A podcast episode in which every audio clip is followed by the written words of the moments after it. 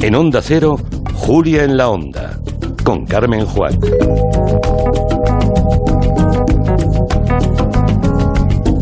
Antes les eh, preguntaba si recordaban ustedes el asesinato de Javier Ardínez, el concejal de Llanes, al que mataron en agosto de 2018. Fue un crimen que ocupó muchísimo la atención mediática en ese momento. Pues esta semana arranca el juicio y nos va a contar eh, de momento todo lo que se sabe Luis Rendueles en nuestro territorio negro. ¿Qué tal, Luis? ¿Cómo estás? Hola Carmen, buenas tardes. Nos ha dejado solos Manu Marlasca, que creo que en este momento debe estar volando hacia la isla de La Palma. Sí, sí, sí. Pero bueno, que le vaya bien. Que le vaya bien, exacto, que nos lo cuente. Que hoy que no la li, claro que no, pobre. Eh, nos ha dejado, en cualquier caso, con un tema entre manos eh, que es fantástico, que es el caso de Javier Ardínez, que tiene muchísimos, muchísimos ingredientes que podría, si fuera ficción, diría que es una serie magnífica, pero lo triste es que es verdad que, que alguien, eh, que alguien perdió la vida, que era Javier Ardínez. por, este, por este crimen, ¿quién se sienta en el banquillo, Luis? Hay cuatro acusados. Hay una persona que se, está acusada de ser el autor intelectual, se llama Pedro Nieva. Hay otro que se supone que es el intermediario, el que busca a los sicarios, los, los ejecutores del crimen, que se llama Javier Moguruza. Y están los dos supuestos sicarios, los dos asesinos a sueldo, que son dos delincuentes argelinos, Irali Benatia y Mamar Kelly. Vamos al principio. ¿Quién era Javier Ardínez y, y, por qué tenía tantos enemigos? Porque parece que, que tenía bastantes enemigos. La investigación debió ser ardua. Javier Ardínez era pescador, era un hombre hecho a sí mismo, un paisano que, como lo llamamos en Asturias, había nacido fuera, en la emigración, había vuelto a Llanes, era pescador y ahí se había metido en política, era concejal. Él estaba en Izquierda Unida. En Llanes es una situación muy especial. Alguna gente la ha llamado la Marbella del Norte. Es un sitio paradisiaco con, con casi 200 playas en 30 kilómetros. En fin, hubo pelotazos inmobiliarios variados. Y allí se forma una coalición para intentar eh, cambiar el gobierno del PSOE que llevaba mucho tiempo. Ardines, como integrante de Izquierda Unida, se junta con gente del partido Álvarez Cascos, te decía que era una coalición un poco insólita, con grupos vecinales, con grupos de, derecha, de izquierda, en fin. Todos era, era una coalición para echar al, al PSOE, ¿no? Exacto. Lo consiguen y Ardines es nombrado concejal de turismo y de playas, que eso en Llanes son palabras mayores y él anuncia ya que va a poner coto a una serie de desmanes, de, excesos, digamos, del urbanismo en Llanes. Y, por ejemplo, se anuncia también que se van a convocar oposiciones, porque llevan mucho tiempo sin, sin hacerse oposiciones y había muchos funcionarios que llevan muchos, muchos años interinos. Bueno, hay que recordar que el PSOE gobernaba Llanes eh, hacía casi 20 años y que además fueron los años de mayor crecimiento urbanístico, turístico, también de mayor descontrol. Y cuando esta coalición llega al gobierno, eh, coalición en la que Javier Ardínez era concejal de, turismo y playas, pues evidentemente eh, intentan poner orden en todo, en todo eso. Y empiezan por el tema de, de, las, de los interinos. Sí, bueno, el ambiente estaba bastante cargado en Llanes antes del asesinato, el ambiente político. De hecho, es el, el hijo del concejal asesinado el que apunta a que se trata de un crimen político, porque habían aparecido pintadas contra su padre en algunas paredes, en algunos muros cercanos a playas de Llanes. Habían aparecido también insultos y amenazas en redes sociales y también insultos físicos. ¿no? Había de lo que hablabas de las oposiciones, había el informe de la Guardia Civil cuando se produce el asesinato recoge que hay hasta 16 trabajadores del, Ayuntamiento de Llanes y del Concejo que pueden perder sus trabajos si, si, Ardines y su gente llevan a cabo su promesa. ¿no? Y los guardias civiles escriben un informe que voy a leer. Verse en la calle, llegado a un punto de desesperación, podría haber sido el desencadenante de una sinrazón suficiente para planear atentar contra la vida de Francisco Javier Ardines. Ahí, entre esos empleados, digamos, amenazados de perder el, puesto, la Guardia Civil hace una lista y incluye pues a trabajadores de limpieza, al conserje del polideportivo, al encargado de prensa del ayuntamiento, el encargado de la Casa de Cultura, la coordinadora del Centro Cívico de Posada, el coordinador de deportes, todos esos estaban interinos y digamos podían perder su trabajo si Ardines y su equipo municipal llevaban a cabo todo el tema de las oposiciones. Eh, claro, la investigación los incluye, eh, los interroga. Eh, me pongo en la piel de estos 16 funcionarios que de repente pasan de, tener miedo por perder su trabajo a, tener miedo porque se ven inculpados mm, en un crimen, bueno, inculpados todavía no, investigados, ¿no? en, un crimen que debe haber conmocionado a, a todo Llanes, ¿no? Claro. Llanes en invierno es un sitio, Llanes es un sitio chiquitín, es un sitio, bueno, mi familia, mi abuela era de Llanes, Llanes es un sitio de 14, 15 mil personas en invierno, lo que pasa que en verano nos juntamos ahí setenta y tantas mil personas. Y el, el, aquel invierno, el asesinato fue en verano, pero aquel, aquella temporada fue muy complicada en Llanes. Estas 16 personas son descartadas. Todos habían intentado recurrir legalmente y, mantener sus empleos, pero ninguno tenía que ver con el crimen. Y empieza a haber historias de, esa tensión de los días antes. ¿no? Te decía que ser concejal de playas, como era Ardines Señanes, es, es ser mucho, ¿no? es, manejar mucho y tener, tener que tomar muchas decisiones, algunas delicadas. Hay una zona, por ejemplo, que se llama Los Bufones de Pría, en la playa de Guadamía, que es un sitio fantástico, que lo recomiendo vivamente. Ahí solo hay un bar para ver un espectáculo enorme de agua saliendo casi de la, de, como si fuese un volcán de la Tierra, ¿no? Entonces, Ardines decide prohibir que se aparque eh, al lado de esos bufones en el bar. Y claro, el dueño del bar, digamos, que se enfadó bastante, porque perdía bastante negocio.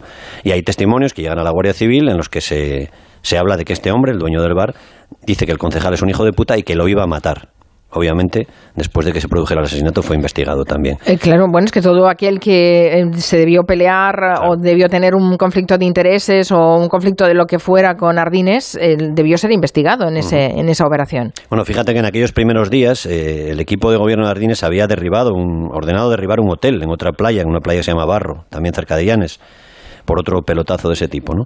Y otro de, los, de, lo, de las líneas de investigación fue que se hablaba de que habían llegado sicarios de México para ajustar cuentas por el dinero que había perdido alguna gente con esa decisión del ayuntamiento de Llanes. ¿no? Incluso la tía, una pariente de un policía municipal que también podía perder su trabajo por esas decisiones de Ardines, le insultaba abiertamente cuando él iba por las calles de Llanes. O sea que el ambiente, digamos, político o, callejero o, vecinal era muy complicado para, para Ardines antes de que lo matara. Toda esa línea de un crimen político se investiga, eh, claro, pero también se investiga pues a la propia esposa del concejal, eh, ahora su, su viuda, eh, su hija, Alba, y ahí se encuentran los investigadores un giro de guion. Sí, sí. Eh, Nuria, la, viuda de Ardines, y Alba, su hija, él tenía, tenían dos hijos. Alba, su hija, eh, aportan una prueba a la, Guardia Civil que va, como tú dices, a dar un giro. ¿no? Ardines estaba casado, tenía dos hijos. Nuria, su mujer, es profesora de instituto. Y Nuria tiene una prima hermana, Catalina Katia, que vive en el País Vasco. Katia también está casada con Pedro Nieva y también tienen dos hijos. Durante el año no se ven, pero son casi inseparables en vacaciones, en puentes, en festivos, en todo tipo, cuando Katia y su marido se acercan a, Llanes, porque se compraron una casa en la misma urbanización, en el Monte de Pría, cerquita de Llanes, al lado de la de Nuria y Javier Ardines. Es una zona entre montaña y playa, muy cerca de la autovía que une Asturias con el País Vasco, y allí vivían solo unas 20 familias. Dos de esas familias son la familia de Nuria y Javier Ardines y la familia de Katia y su marido. Mm. Y allí mismo, a la salida de esa casa, es donde matan a Javier Ardines. Y las relaciones de esos dos matrimonios, estas eh, dos familias, pues han saltado por los aires, ¿no? Eh, apenas diez días antes de que el concejal Ardines hubiera sido asesinado. Se había descubierto que había lío entre el concejal y la, y la prima de su mujer. Sí, tenía una relación. El, el, el marido de Katia lo descubre, descubre que el concejal tiene una relación con su mujer y envía, diez días antes del crimen, envía esa prueba, ese WhatsApp, ese audio, se lo envía a la mujer de Ardines y a la hija de Ardines. Pedro Nieva, que es el, nombre del marido, llevaba mucho tiempo sospechando que su mujer le engañaba con el concejal, con Javier Ardines. Y lo que hace Pedro Nieva es casi, y hablabas antes de una serie de televisión, es casi de, película de intriga. ¿no? En, en, el Puente de la Constitución, en 2017, en diciembre, están comiendo Pedro Nieva, su mujer Katia y Javier Ardines en una sidrería en Muros, muy cerca de Llanes. Nieva tiene un plan, se va al cuarto de baño, deja solos a los otros dos, pero antes de irse deja grabando, deja encendida la grabadora de su teléfono móvil, la esconde debajo de una servilleta y se va. A la vuelta escucha la, la grabación y en la grabación se escucha a Katia, a su mujer, y a Ardines, al amante, hablar de cómo han intentado verse a solas, cómo el marido de ella no les deja, quiere acompañarla a Llanes, no la deja sola, y cómo ella le cuenta historias para engañarle. ¿Tenéis esa grabación? Sí, sí, está en el sumario, se escuchará en el juicio. No se venía de marcas, pero como que no. Me parecía a mí que te dejaron sola. Era como demasiado. Que iba a venir, me dije, ¿cómo vas a ir? Que me vinieron a la furgoneta luego el miércoles, va a chorrada, pues tú esperas en total, ¿qué vas a hacer allí? Porque no sé qué. Si lo puedes haber dicho, y dije, pues bueno.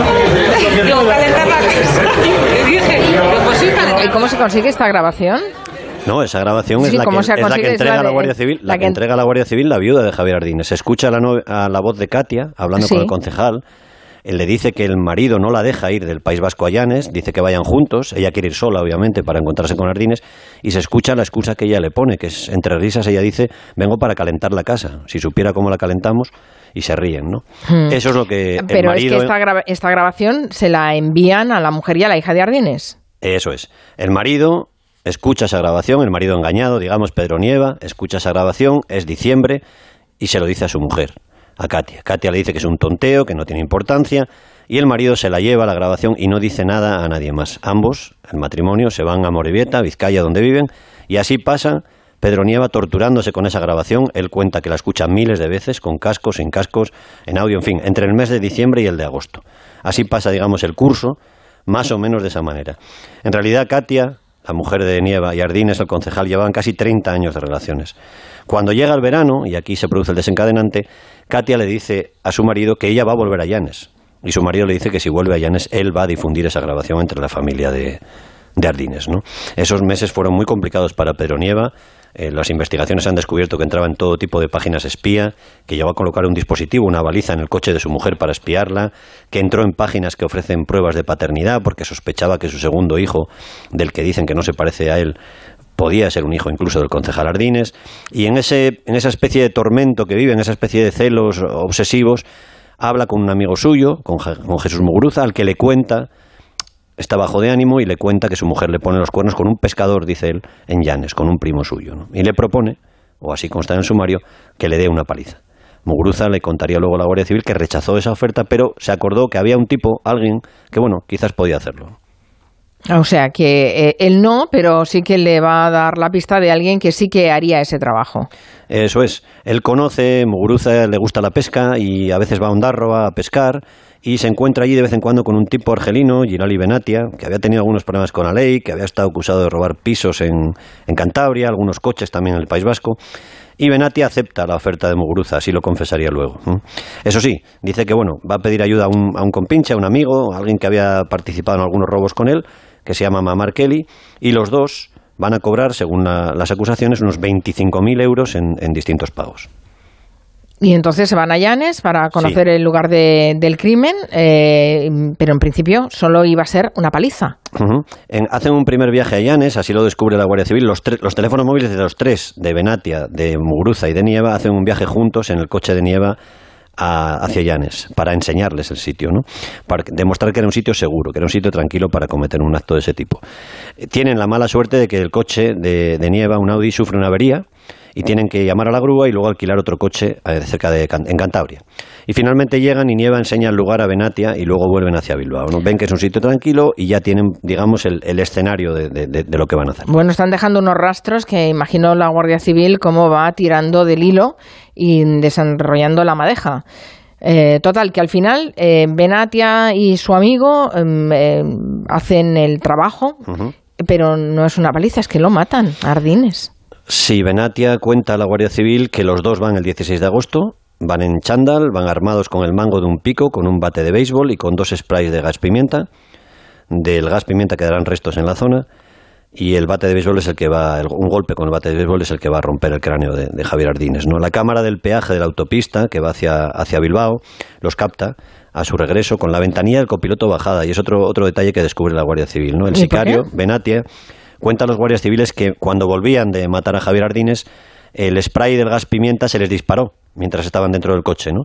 Y tuvieron que abrir la ventanilla, las ventanillas para poder respirar y seguir, y seguir viaje hacia el País Vasco. O sea que hay pruebas de todo tipo, hay rastros del gas pimienta que también se encuentra en el lugar donde se encuentra el cadáver de, de Ardines. Mm. Eh, hay todo el seguimiento de, te, tecnológico, ¿no? El posicionamiento de los teléfonos móviles, y la confesión de dos de los implicados. Uh -huh. Bueno, en principio el juicio empieza esta semana, pero es un juicio bastante... Eh, será fácil. Parecía fácil, pero no va a serlo porque los abogados defensores han hecho muy bien su trabajo y basándose en aspectos formales, que son muy importantes siempre en los juicios, han conseguido que el Tribunal Superior de Justicia de Asturias anule la confesión de una de estas personas, del intermediario, digamos, de Jesús Muguruza, ¿no? Hmm. por una cuestión de forma. A Muguruza le interrogaron como testigo y él contó todo esto, confesó todo y le implicaba a él, obviamente. Y en ese momento tenían que haberle comunicado que era acusado para poder defenderse. ¿no? Claro. Esa confesión ya no tendrá validez en el juicio, no deberá ser tenida en cuenta por el jurado. Los, los abogados pidieron y volverán a pedir que toda la investigación de la Guardia Civil nace de ahí y pedirán que se anule todo lo que se encuentra después. De momento el Tribunal Superior de Asturias lo ha rechazado. Vamos a ver qué ocurre en la audiencia, ¿no? Y también se ha pedido anular la confesión del otro, de un sicario, de Yerali Benatia, básicamente por lo mismo. Este hombre dice que sufrió presiones de la Guardia Civil, pero eso fue rechazado y esa confesión constará en el juicio, aunque él va a mantener su inocencia. Mm, ¿Así? ¿Los acusados se declaran inocentes? Los cuatro. Los cuatro están en prisión. Los cuatro, para los cuatro piden 25 años de cárcel. ¿no? Y el acusado de pagarlos, el autor intelectual, como se dice ahora, es el electricista Pedro Nieva, que manejaba mucho dinero en metálico. De hecho, cuando le detienen- Ah, porque habíais di- habías Sí. dicho que le pagaban, pagaba por esa paliza 25.000 euros. Bueno, ¿no? la paliza em- empezó pagándose menos. Esto es el tema de las subcontratas, que ya hablaremos en otro momento. Las subcontratas suelen ser malas en general y en los sicarios también. El precio fue subiendo por temas de que no era un pescador, era un concejal, por temas de que no era una paliza, en fin. La cosa acabó llegando a 25.000. Como un electricista tiene 18.000, que tenía cuando le detuvieron 18.000 euros en metálico en su casa, pues no se sabe si por pagos en dinero B, por instalaciones eléctricas o y de eso también alguna prueba hay, también lo detuvieron por eso, porque podría haber hecho instalaciones de plantaciones de marihuana cubiertas, ¿no? Indoor. ¿no? Nieva fue detenido por una de esas redes. Los otros tres niegan también su participación, lo tienen complicado. Y por cierto, y esto en el juicio llamará bastante la atención, Katia, la mujer de Pedro Nieva, Sí, que ha sido de ella. pues sigue con él. Ah. Ella primero pensó que él había matado a su amante, de hecho le mandó un mensaje diciendo ¿qué has hecho Javier? Pero dice que ahora ha cambiado de opinión, ha seguido visitando a su marido en la cárcel y lo sigue apoyando. Bueno, ¿cuándo empieza el juicio? El viernes, en Oviedo. Es impresionante la, la historia. Imagino, imagino el trabajo de la Guardia Civil, eh, mm, cómo van de un lado a otro y cómo en, en el fondo empiezan investigando una cosa y les acaba apareciendo otra muy diferente, ¿no? Muy sorprendente toda la historia de la muerte de- del asesinato de Javier Ardines. Ya nos contaréis cómo acaba cuando el juicio se haya celebrado. Gracias, Luis. Muy bien. Un Adiós. beso. Luis Rendueles, nuestro territorio negro.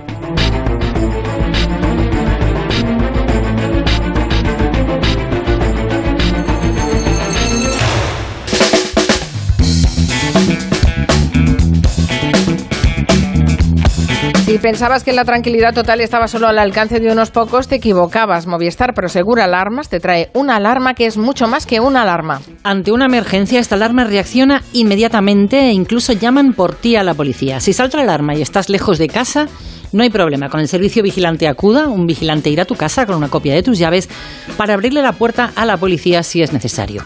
Además, ahora la tienes sin cuota de alta y con instalación gratuita, seas del operador que seas. Recuerda, por solo 9,90 euros al mes hasta abril de 2022 y después por 49,90 euros al mes.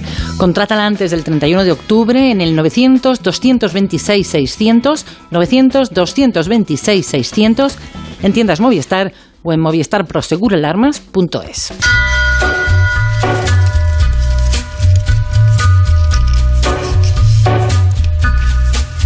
Hello.